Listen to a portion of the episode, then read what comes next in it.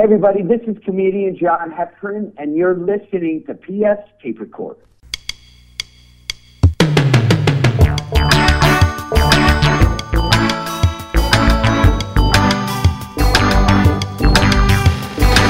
Hello there, I'm PF. This is my tape recorder. Coming up, Ralph Harris on leaving it all behind and going for your dream. I remember the guy telling me I'm gonna have to let you go. And I said, Man, what am I supposed to do? He says, Ralph, you don't know it right now. This is the best thing that could happen to you. Said, Dude, you're funny. You're gonna be a star. Go out there and get it, man. He said, Don't get held up with this. We'll hear more from Ralph in just a bit. We have another case of crime song investigation, and I respond to NPR's review of the Beach Boys box set. But first, as always, fake news.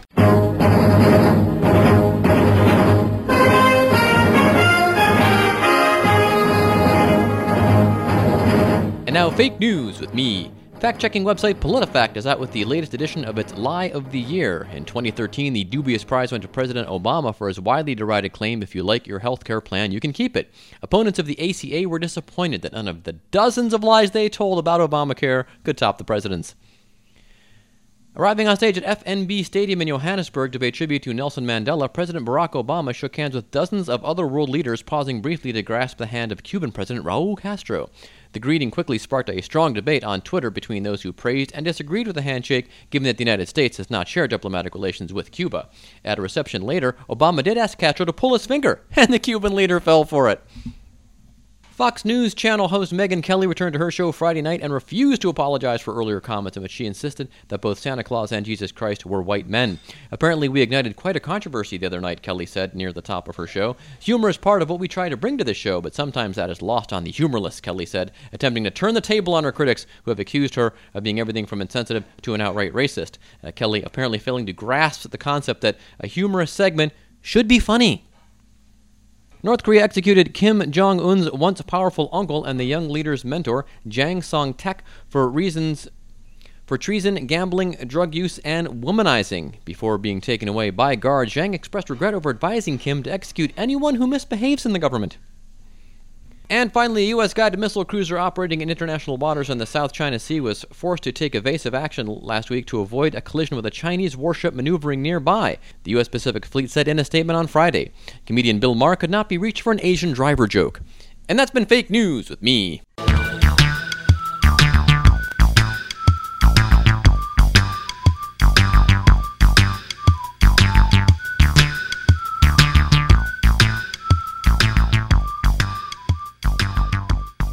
Okay, Fangirl is here with me.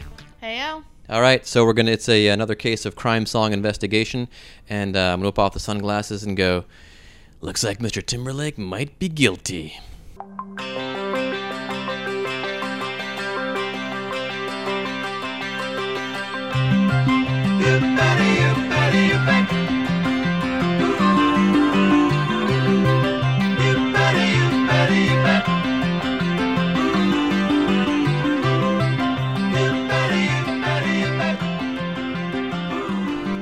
Okay, so uh, here are our two, um, I guess, uh, plaintiff and victim here. so uh, we're gonna go with. Uh, I guess we'll play the Justin Timberlake track first. So I'll give you a little blast of this.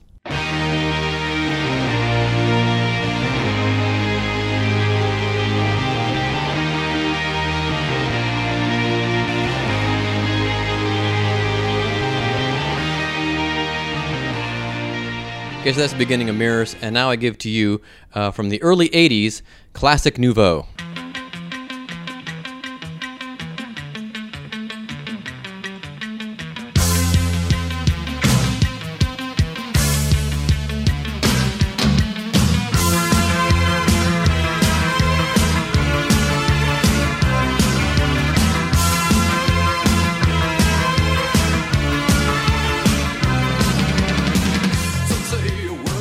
Okay, so Fangirl's nodding her head. I think there's an open and shut case on that one. I think so. Like I knew that mirror sounded like something, but I couldn't place my finger on it because it had to have been a song that I had heard once or twice in my life, probably just from it coming up on Yeah. as iPod on shuffle. That's got to be what it is. There you go. Okay. All right. Well, I no need to play them both back to back again. I think you have that there. I mean, that's probably a pretty common musical device, you know. So, but and then the rest of Mirrors, of course, doesn't sound anything like Guilty. But the beginning of the to the two tracks does sound uh, pretty similar. So, um, I think we'll uh, let Mr. Timberlake off with probation. I think so. All right, thanks, Fangirl.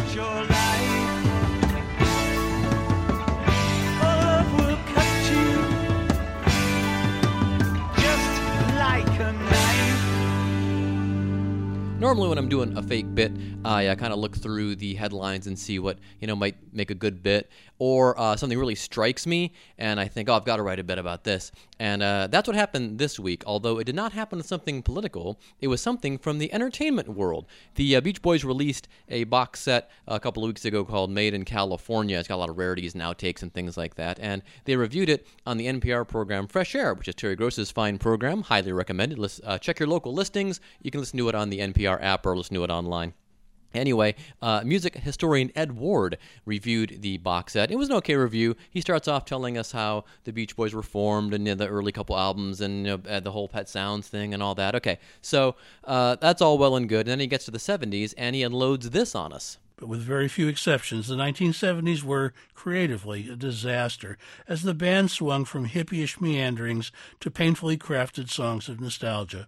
Their only top 10 record in the whole decade was a version of Chuck Berry's rock and roll music. Okay, I have several problems with this. First of all, the number of top 10 hits or chart hits, not necessarily a measuring stick of musical talent, as we all know. All right, so there you go. So that's Exhibit A. Uh, secondly, I, I agree with the, the fact that a lot of the 70s albums, like Carl and the Passions and, and Holland and all those albums, very uneven. Uh, they did in 1976 release an album called 15 Big Ones, though. Even though it had a couple of covers on it, a lot of nice uh, new tracks on it, and that's the album that rock and roll uh, music came from, the cover of the Chuck Berry tune, as well as this little ditty that also cracked the top 40. Fun is in, it's no sin, it's that time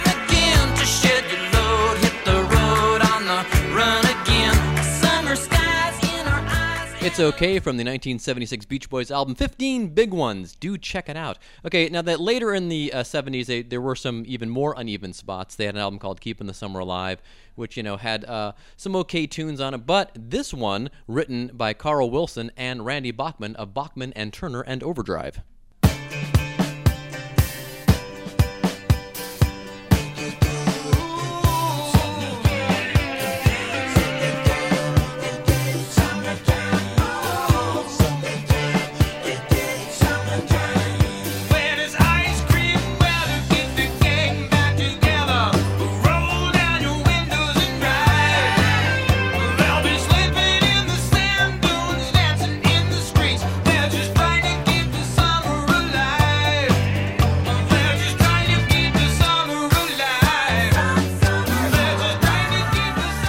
Kind of that Randy Bachman twinge there, I, am sure. Now, this is uh, coming off of two, uh, probably their two worst albums, uh, MIU and LA Light. Although LA Light produced a top 40 hit with Good Timin', but uh, people agree those are probably your two worst Beach Boys albums. And Keeping the Summer Alive comes right after that. And then they take a break for a while. And uh, yeah, they are kind of a nostalgia act uh, in that they're touring county fairs and stuff, not producing a lot of new music. But then in 85, uh, Brian suits back up, joins them, and they come up with this top 20 hit.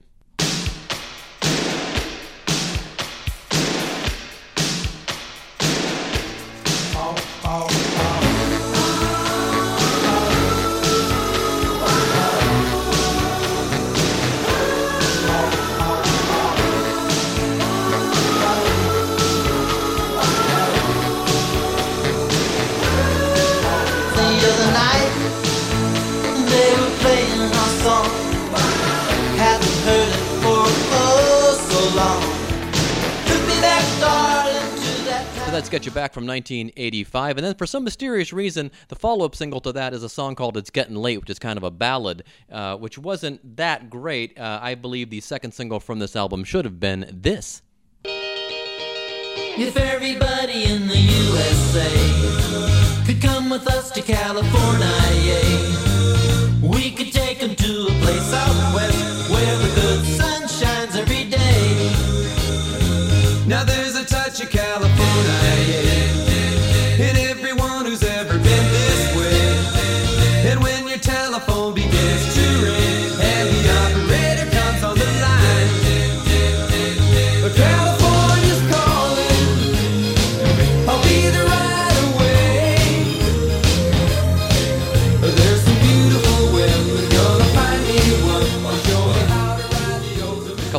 of course, they hit the uh, number one spot with Kokomo, and then they have a follow up single which doesn't do as well mysteriously because it's a great tune.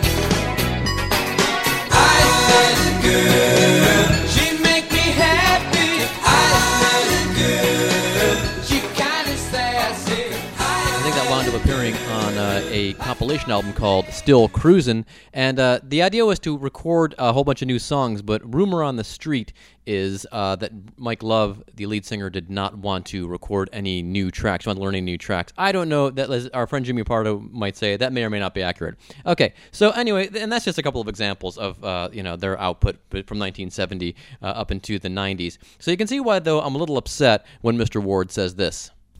Could turn them into anything but a nostalgia act, which, sad to say, is pretty much what they became. I think Mr. Ward is mostly talking about the period following 1998 after the death of Carl Wilson from cancer. Of course, Dennis had passed away in 1982, a drowning accident. But, uh, you know, to kind of brush them off, you know, and say, oh, I was just a nostalgia act after that. Well, yes, they didn't create any material largely until uh, last year's uh, That's Why God Made the Radio, a beautiful album.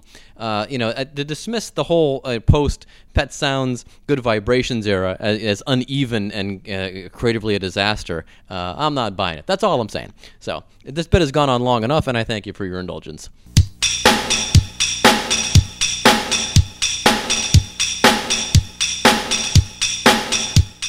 Ralph Harris is a stand up comedian you've seen on NBC's Last Comic Standing, Comedy Central, and all the late night chat shows. Uh, just a little note here about the interview. Uh, I recorded it on Google Talk, and I thought Google Talk messed up, but no, it was just me. I ran my mic a little hot, so it sounds like I'm speaking to him through a megaphone, but at least I was at least able to turn it down a little bit so it doesn't sound uh, too bad. But here, anyway, is our interview with Ralph Harris.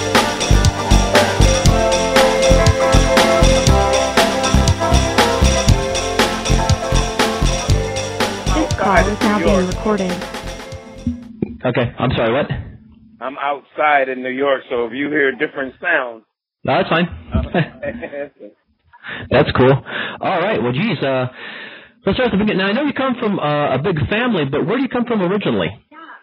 I'm from Philadelphia. Oh, okay. From, from from Philadelphia, Pennsylvania, where I started out doing stand up in the '80s. You know, and uh and what what a good time when I think about it. I'm actually in New York, where I moved to two years after starting, and um I just moved back here for about uh uh six months or so to just write a new act and and work on my one man show uh called Management. Oh. So, Okay. so yeah, I'm I'm I'm sort of I'm sort of in the in the tri-state region that I'm very familiar with. Oh, very good. Okay. So, um, yeah, my uh, my friend Philly Dave, uh, not surprisingly, from West Philadelphia. So, Yeah, yeah. Uh, Days. I know several Philly Days. I don't know which one. He said he he uh, grew up a couple of blocks from Franklin Field. He said. Right, right. Oh yeah, that's where the Eagles initially started playing. Yep, hmm back in the '60s. Yeah, that's where Bert Bell had his heart attack and uh, and passed the mantle on to Pete Rozelle. Oh my God. Oh Yeah. Look at you, look at you pulling the history. My NFL. I used to host a football podcast as well, so Oh, uh, yeah, that comes in. Yeah. So, uh, so growing up, are you interested in comedy? Is it something you want to do as a career, or does that come later? You know what? I actually, when I was a kid, man, I I wanted to be in the circus because I didn't talk much. You know, my family made it seem like you know kids couldn't speak to adults unless they were spoken to because that was the rule. It was like you know, don't talk until you're spoken to. Stay in a child's place and that sort of thing. And Oh, yeah. So, you know, when I finally got um a chance to go to see the Ringling Brothers Circus as a kid, um, having seen the clowns, the clown that used to get all of the attention was the last one who got out of that little Mini Cooper, you know? And Yeah. out, out of 40 clowns, and I figured, you know, with the attention and the laugh, I said, I, that's something I want to do. I want to be able to be that clown and get that kind of attention and get that kind of love, you know, focused on me. So that's what I want to do. And, and, uh, that's what I thought I'd end up doing. And then, you know, my friends who would always have like the Richard Pryor and Bill Cosby albums, we would listen to those in their basement. But I never thought it'd be something I could do because I thought to be a comedian, you had to be, you know, like in your, your fifties. You know, I always thought you had to be an old guy to be a comedian. And Ah, that's interesting. it turned out when Eddie Murphy sprung out, you know, in the in the early '80s with Buckwheat on Saturday Night Live, some of my friends in high school turned me on to it because I used to watch Saturday Night Live, but I could never stay awake past when the band would play because it would Yeah. always be some kind of music that I just was too young for, or just didn't relate to. So I'd fall asleep, and they were like, "Dude, you gotta watch this guy. No matter when he comes on, just watch him." And so I watched and I saw Eddie doing Mr. Rogers' Playhouse and uh when I Mr. Robinson's Playhouse and when I saw that I was like this is it and then and then he was only a few years older than me so uh I said I got to really pay attention to this and you know once I clicked in and my family knew I dug him you know they started giving me all kinds of uh cutouts in the newspaper taking me to the movies to see him and I went to see his live concert, and the rest was history, man. I was on my way to doing that. That's cool. Yeah, I would have to say that uh, what probably one of the most influential things for me, not even so much as stand-up, but as far as parody and satire, was uh, when the Buckwheat thing was getting a little too big. They had the whole thing where Buckwheat got shot, and they covered it all on Oh, yeah. Nightline. Oh yeah. Oh, absolute yeah. genius. Oh my goodness. Isn't that not crazy? Because speaking Ah. of Eddie, Eddie was, I think, I think. Now I'm a conspiracy theorist, but I think Eddie got to the point where he's starting to do 48 hours and and trading Yeah. places and things like that, and people were literally yelling out buckwheat, you know, because Yeah. that was funny and cool to do. And you know, Ah, yeah. who was who's on rock star status, the last thing he wants to be called is sort of a black exploitation type character. You know? Yeah, it's true. really Yeah. A proud a proud black man, you know, who don't want to be called a character that he's sort of mimicking, you know? Yeah. And uh and so yeah, I think that's why they did all of that. And it was and you're right, it was brilliant. It was a genius when you really think about it right now. You know? Oh yeah, t- just the whole the whole scope of it was just from the whole, not just the way you know, just, just you know, like you like you were talking about with the whole uh, buckwheat character thing, and you know, m- kind of making fun of and the mimicking, but also the whole Nightline thing and repeating the assassination Oh, yeah. over and over and over. Oh, yeah. In case you haven't seen it, here's the clip again. and uh, Mary Gross's alfalfa was a great turn too. That was I like that.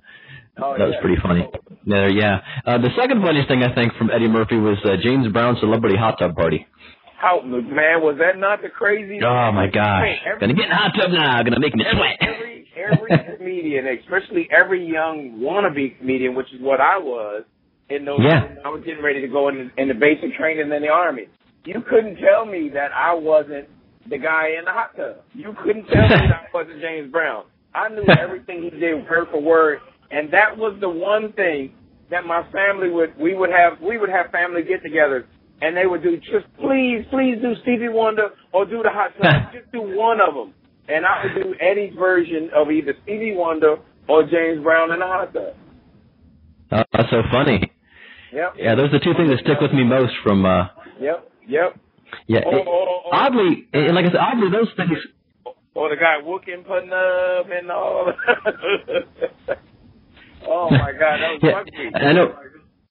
Buckwheat thing. Yeah, I know a lot of uh, a lot of comedians say that Delirious was really a, a turning point for them, but for me, I think those two things are first for me when I think of Eddie Murphy. Those are the first two things I think of, and then Delirious and the movies, of course. Well, but um, well, well, so you, first what, for me, first for me is those characters, and then his first album, which is Eddie Murphy, and it's just called Eddie Murphy. oh, that's right. When he did the uh "That's a Fire," you want to eat, you want to eat, you know, shut up, Charlie. Bring that, get that, get that charcoal light fluid out of here. You know that that was the one Aunt Bunny falling down the steps because it it it, it brought you back to the whole days of listening to radio. You know, it's like all you could do is listen to it because he hadn't performed it live anywhere at that point until Saturday Night Live gave him that one chance to do the stand up at the beginning of the show that he hosted. Like he Yeah. was one of the first guys to host it while he was actually a cast member. And so um so when he did his stand up, that was when you got a chance to see some of the stuff from the album. But uh that was the thing. That was the turning point for me. That was it. So you went to the army, and then at that point, did you kind of think maybe you know you could be an entertainer, or it had still wasn't hadn't uh, occurred to you yet? Well, I I when I went in, I was like, you know, I gotta be, be responsible because you know it was ten kids in my family, so it's like we couldn't afford so much to go to college, the the, the big money colleges. I was gonna have to either get financial aid or something like that. So be, knowing that that was gonna be the way that it went, I was like, man, I'm gonna go ahead and be responsible. So I knew that the army was gonna be the best way to to get that to happen. And um when I went in, I had known Eddie Murphy's material word for word. So I I would get people to slack off of me with all of the pressure, the drill sergeant, they would let me perform for the for the uh soldiers when we would do marching drills. And when it would give them a break, they would be like, Come on Murphy, do do do the do your stuff. And they called me Murphy. And I remember telling the guys, look, stop calling me that. They're making me, they're gonna work me harder, you know, because I'm a clown, you know, and and uh, Ah. it worked. In, it worked in my favor. It actually worked in my favor, and uh and it kept the fire going in my belly because I could have ended up being a 20 year lifer, you know, in the military, but because they kept my dream going, you know, I just kind of went with that. And then when I got out and went into my reserve unit, and I had all my little odds and end jobs you know, uh, it was one company that I worked for that took me to my first open mic night in Philly. And the next week I went on stage. Ah, okay. So you you were kind of funny around the office, and they kind of insisted you you give it a try. Yeah. Yeah. Ah, okay. They, me, they took, I had never been to a comedy club and they took me and they were like, look, you should do this. And I went on the very next week and I have not turned back since. And I remember my, la- you know, I kept a couple of jobs to try to make real money to pay rent. And Right. I remember the guys, the guy at UPS, they hired me for about 30 days and I couldn't keep up. They, they combined two routes. They, they really did me wrong on that one, but I'm not crying over that spilled milk. But I remember the guy telling me I'm going to have to let you go. And I said, man, what am I supposed to do? Because I was making like 11 bucks an hour and this is the mid 80s. And he Yeah. said, look, man, he said, he said, Ralph, you don't know it right now. This is the best thing that could happen to you. He said, dude, you're funny. You're going to be a star. He said, go out there and get it, man. He said, don't get held up with this. You're bigger than this. The guy told me that. Wow. I never, and I never looked back. Huh. Al- Although I had one more job, and uh, and I was it was driving paratransit for about four or five months, where I drove senior citizens to their daycare, which Yeah. also ended up being good for me because now I'm you know I'm trying out material to senior citizens in a van who can't get away from me. And if you can make seniors laugh, dude, you know I don't I, I, it's, it's, there's no better job, you know. As a matter of fact, I should start talking about that more on stage. It's like that was like my first foray into, you know, really making an audience laugh, a captive audience, you know. So, what kind of things would you uh, say to them to make them laugh? Was it the stuff you would do at the open mics, or do you kind of tailor it for them? Well, I'd be talking about the holiday season, you know, standing in a, a, department store, forgetting forgetting the section that you're in, parking your car, not being able to find your car. I would just just common things, you know. Uh, your grandkids forgetting your birthday, you know, or babysitting your grandkids when you can't run around after them because you got a wheelchair. Just things like that. Just whatever they. I, that's where I learned that, you know, there are a lot of comedians that try to perform this intellectually strong material or be extremely cynical and be over the heads of an audience. But that's where I learned if you relate to the people with things that they understand and get, you can win every time. So don't try to go over their head. Do stuff that they know, you know? And so, uh, and, and I can make it funny because I live and walk and breathe just like everybody else. Why am I going to try to do material that nobody else knows but me? You know? Yeah, so you you, can't, you kind of don't believe in playing to that ten percent, as Dennis Miller used to say. What did you say? Say that one more time. You, you don't believe in playing to that ten percent, as Dennis Miller used to say, where the people that No. get it will really get it and enjoy it. But Yeah, that that ten percent is why Dennis Miller is on what channel? I can't remember. you know what I mean? doing talk radio. No, and and it's, and and and, and I, I used to love Dennis Miller back when he was, you know, because Dennis Miller started out as a magician, you know, but for for a while there he was just having silly fun, and then it became this other thing, you know, like he became a a, Yeah. a, a, a victim of his own mind, you know. His brother used to represent hmm. me for a while, actually. Really? Yeah. Well, how about that? Yeah, his brother is Yeah. is is an agent, Rich Miller. I did not know that. Huh. Yeah, yeah, yeah. And- My friend. he had another brother, Jimmy Miller, who used to also book a comedy club in uh in Manhattan Beach Oh. or Huh. Costa Beach, California. Yeah. My uh, friend's brother went to high school with Dennis Miller and uh, some of his brothers. Okay. Yeah, yeah. Okay. But they're um, yeah, they're they're quite a bit older than than us. So, Yeah. but uh, so it was a few years apart. But yeah, yeah, it's a little huh, small world. And and as Dennis Miller would say, uh, went went to uh, Disney went to Disneyland and rode Small World and ran into a guy I haven't seen in uh, 20 years. Favorite Miller joke. Yeah. Yeah. So you went from uh, doing the UPS thing then and, the, and driving the seniors, and so you started emceeing then and and featuring from there, or how did that? I- what happened after that? I started emceeing in Philly, but I, I got I got strong really really fast. I mean, I was working and making money in six months because I was a hustler. You know, I was like, you know, I'm not doing this for fun. I got to make money with this. Yeah. And I I literally thought all of the comedians in the city were doing the same hustle I was doing. You know, I thought they were all trying to make money.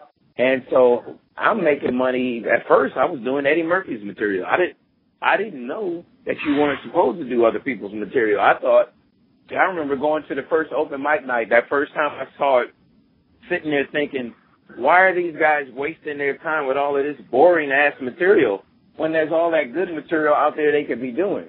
But see, I didn't know that the etiquette in the business was you do your own stuff. But I didn't Hmm. have a voice, so I only knew the voice that I related to.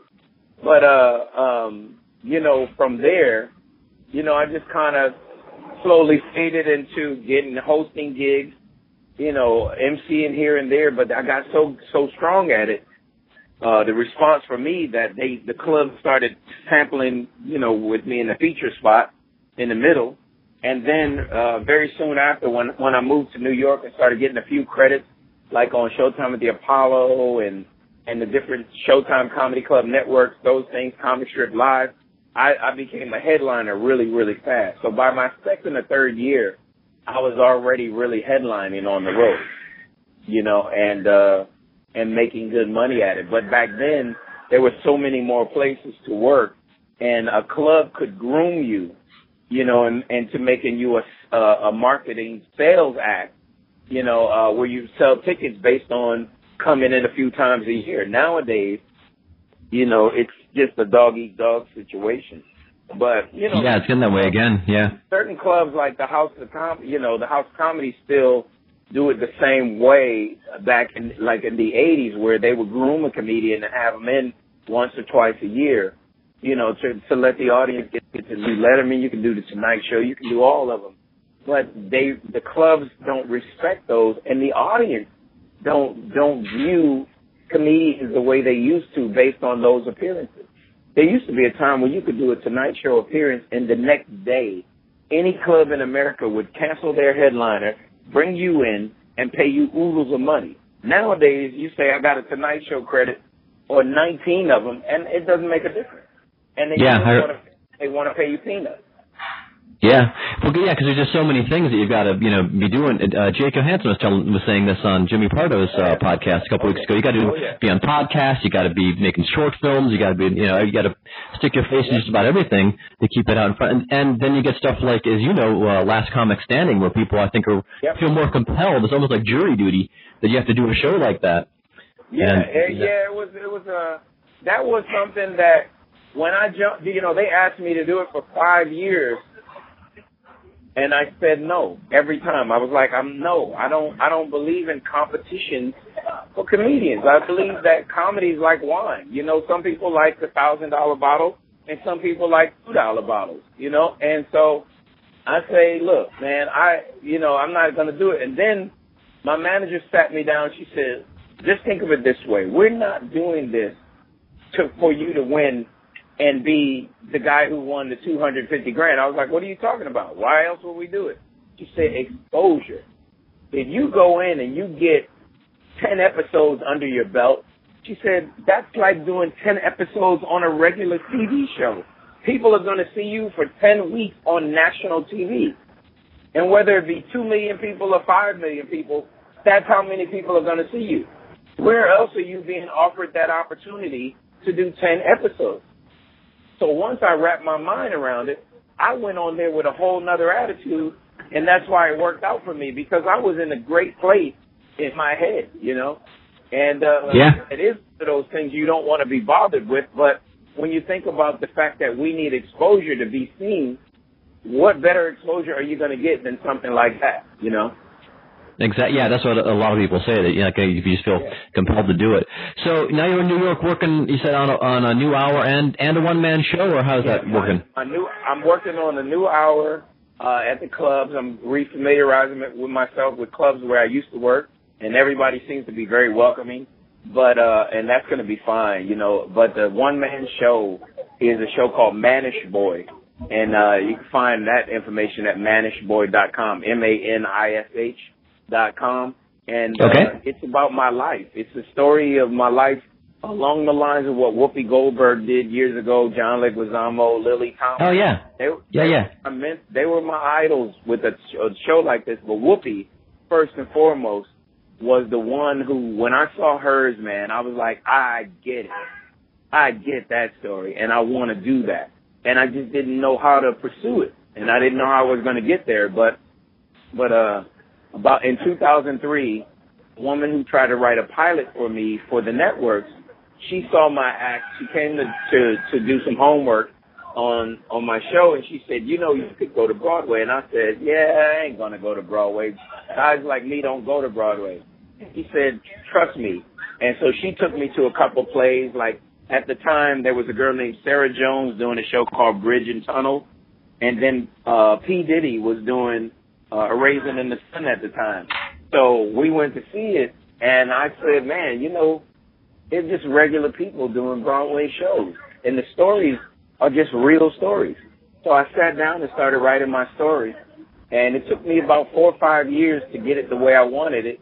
And uh, I started doing it in '08, and it, you know, it, it got great reviews in the markets that we did it in. And now, you know, you got to come to New York and really, and really do it for for the theater critics to really kind of bless it. You know, they got to know that you really understand and respect theater for what it is.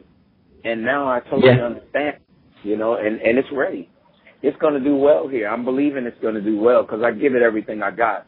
Plus, I have a great director who is uh, Broadway proven, a guy named Oz Scott. Okay. And any chance you'll take this around the country uh, in Oh in yeah, future oh, years? that's the plan. That's Oh, the great. plan. But the but the best way to go around the country without having to go the Chitlin Circuit route is to come to New York and have it be blessed or whatever it's going to do. Even if they tell you no, bring it back. You you got to come here to kind of gauge it, and for the rest of the country to respect it. If it's not blessed in New York, it's just another play. Yeah. All right, man. Well, I'll let you get back to your meetings. I know you're you're busy. I appreciate you taking the time out of your busy Hey, man. schedule here. And I, um, I really, I really, really, really appreciate the uh, interview, and thanks for getting the word out for the show, man. hey, no problem, Ralph. Thanks a lot. All right, you take care. All right, bye bye.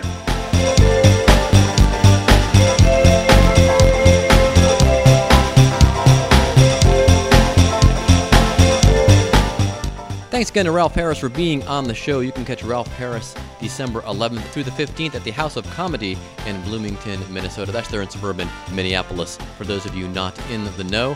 Uh, also, let me see what else I want to tell you. Oh, yes, uh, the dumb bit was going to be something on the war on Christmas this week, but it was not because our friends over at Ross Rants, in fact, the man himself, wrote a hilarious piece about the war on Christmas. I want you to go to rossrants.com, check it out, and then go back to the previous week and see our bit we did about. Uh, uh, Regift Thursday, a little funny bit we did for uh, Ross's website there. Okay, so uh, like us on Facebook, uh, follow me on Twitter at PF66. Uh, music composed and performed by John Varopoulos and Doug O'Connor with a little help from me. Uh, logo designed by Dan Coble, and you can catch Dan at, we can find him on Twitter at Tiger Dactyl. You can also listen to Dan and Logan's podcast, the Magic Potion podcast. You can find that in iTunes. Running a little long, so other than that, so long, and thanks for listening.